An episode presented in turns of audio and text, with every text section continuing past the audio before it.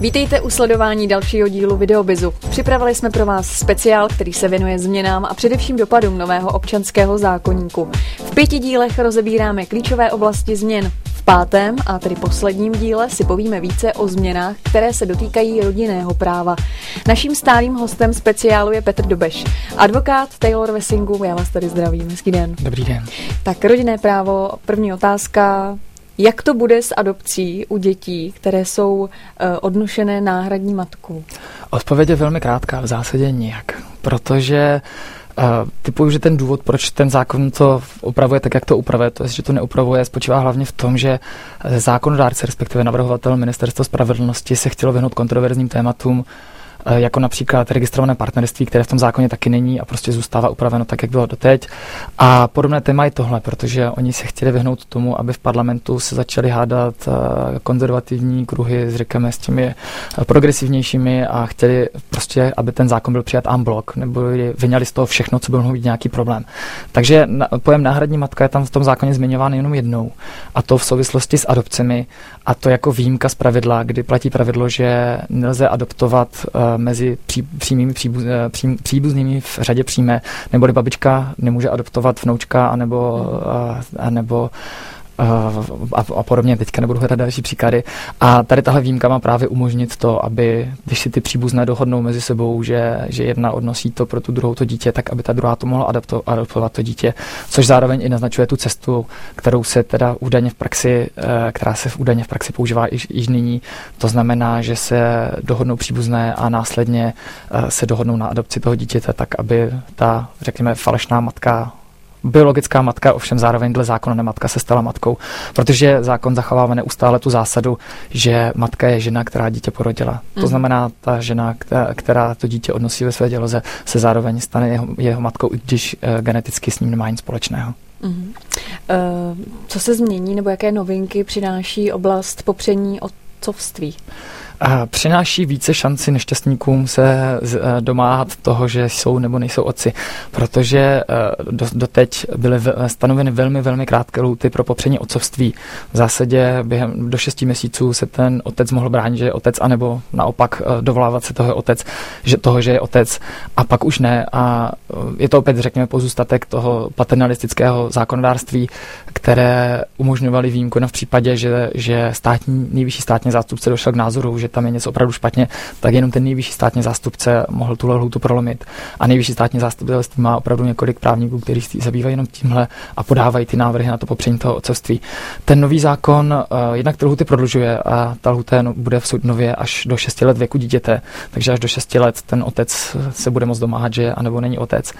A zároveň uh, tam umožňuje tomu soudu, aby v případech, kdy opravdu to zhodnotí, že je to nezbytné, že, že to popření toho otcovství eh, tam je důležité pro všechny zúčastněné, aby prolomili tyhle lhuty a dává, řekněme, více pravomocí těm soudům, ale i víc práv těm otcům, aby to se zkoušeli domáhat jak popření toho otcovství, tak uznání svého otcovství. Mm-hmm.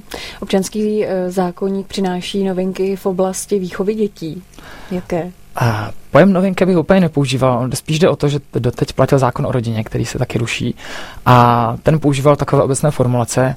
A ten nový občanský zákonník, eh, tak jak je jeho zvykem, eh, přidává, řekněme, dvojnásobek, trojnásobek paragrafů k těm, k těm samým tématům. Opět používá obecné formulace a řekněme, že tam zavádí věci, které člověk považuje za přirozené, ale nyní to máte i v zákoně.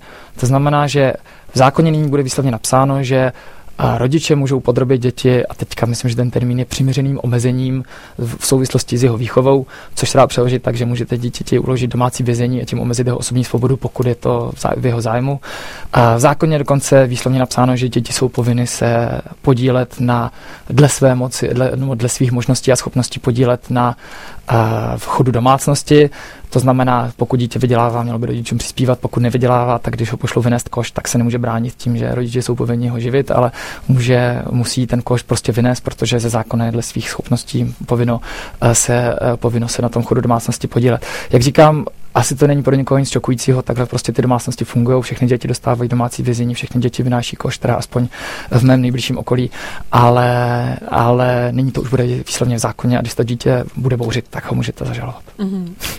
Mění, se i své právnost eh, podle nového občanského zákonníku, tak jak konkrétně? Určité změny tam proběhly. Nový občanský zákonník nadále zachovává hranici na úplnou své právnost 18 let. Není už se nepoužívá pojem způsob správním úkonům, ale své právnost, ale je to v podstatě to samé.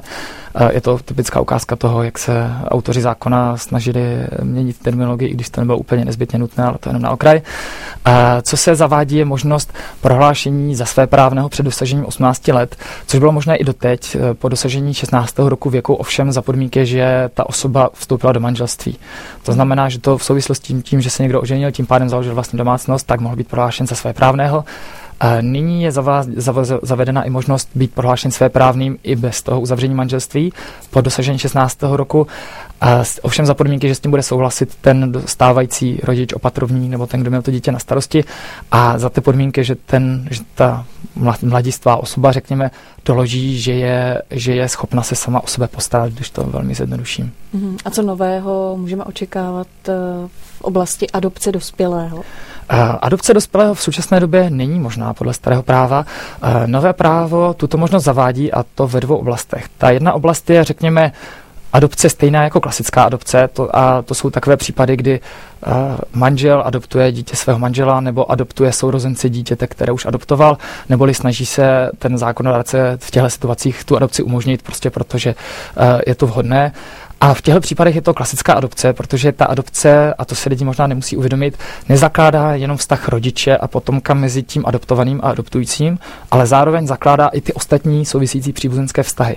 To znamená adopcí, tím, že někdo adoptuje dítě, tak zároveň jeho rodiče se stanou babičkami a dědečky tohle dítěte a jeho sourozenci se stanou strýčky tohle dítě, což má samozřejmě i vliv na to v oblasti dědictví. Když pak ten strýček mm. umře bez dětí, tak potom po něm může zdědit ta jeho neteř, která sice není pokrevní příbuzná, ale je prostě adoptovaná.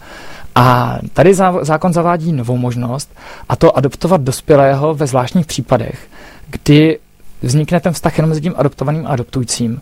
A kdy ten adoptovaný může být teda už uh, zletilý ale bude to v takových případech například, když bude někdo a bude umírat bez děticů a bude chtít, aby se o něj někdo hezky postaral ve stáří, anebo bude mít sice děti, ale ty se o něho nebudou starat a podobně. Ten zákon to relativně nechá otevřené.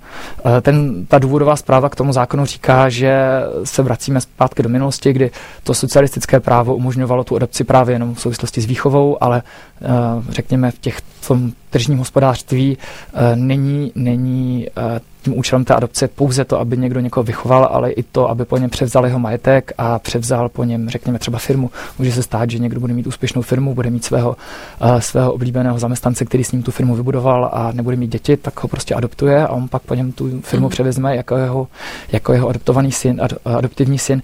S tím, že ale, a to je ten rozdíl proti té klasické adopci, to adopce bude platit mezi nimi pouze. To znamená, že když pak uh, by zemřel třeba bez dětí bratr toho adoptujícího, tak on po něm nebude dědit, protože to nebude jeho adoptivní strýček, ale bude to prostě už jenom nějaký cizí pán. Uh-huh. A občanský zákonník přináší změny taky v oblasti uh, dětských domovů? Uh, tam se myslím, uh, ty změny nejsou nějak zásadní. Ten zákon se snaží opět zdůrazňovat to, že uh, ta péče, ústavní výchova je jenom velmi subsidiární a tedy spíš než ten samotný občanský zákonník mají vliv uh, ty souvisící předpisy toho veřejnoprávního charakteru, především zákon o sociálně právní ochraně dětí. Ten nový občanský zákonník pouze více než to dosavadní právo zdůrazňuje to, že hlavně je ta rodinná výchova a přináší se tam to pravidlo, že například děti nemohou být odňaty rodičům jenom prostě po, proto, že ti rodiče se o ně nemohou postarat, protože nemají peníze, nemají kde bydlet. Uh, ale to není nic nového, je to pouze do toho zákona výslovně vtěleno. Teď už to bylo stanoveno na základě rozsudků Evropského soudu pro lidská práva a Českého ústavního soudu a vůbec všechny soudy to říkali pořád dokola a nikdo se tím neřídil, tak to teďka zkouší dát výslovně do zákona. Hostem dnešního videobizu byl Petr Dobeš z advokátní kanceláře Taylor Wessing. My vám děkujeme za váš čas. Děkuji. A zase třeba někdy na viděnou. Mějte se hezky, nashledanou. Nový občanský zákonník od příštího roku zásadně mění i zápisy na katastr nemovitostí. Významnou změnou je, že se stavba stává součástí pozemku. Tam, kde bude k 1. lednu 2014 vlastník pozemku současně vlastníkem stavby, nepůjde již o dvě samostatné nemovitosti. Údaj o tom, že součástí pozemku je stavba, bude uveden prostřednictvím pozemku v části B, to jest v části, kde jsou uvedeny údaje o pozemku. Uvede se, o jakou budovu se jedná, číslo popisné nebo evidenční, případně způsob využití stavby. Budovy se samozřejmě budou nadále zobrazovat do katastrální mapy. Nový občanský zákonník zavádí řadu zásad, na kterých byla založena původní pozemková evidence. Ty by měly podle zákonodárců odstranit stávající problémy a zvýšit bezpečnost v oblasti realitního a dražebního trhu. Nový občanský zákonník je dostupný na adrese zákony.podnikatel.cz.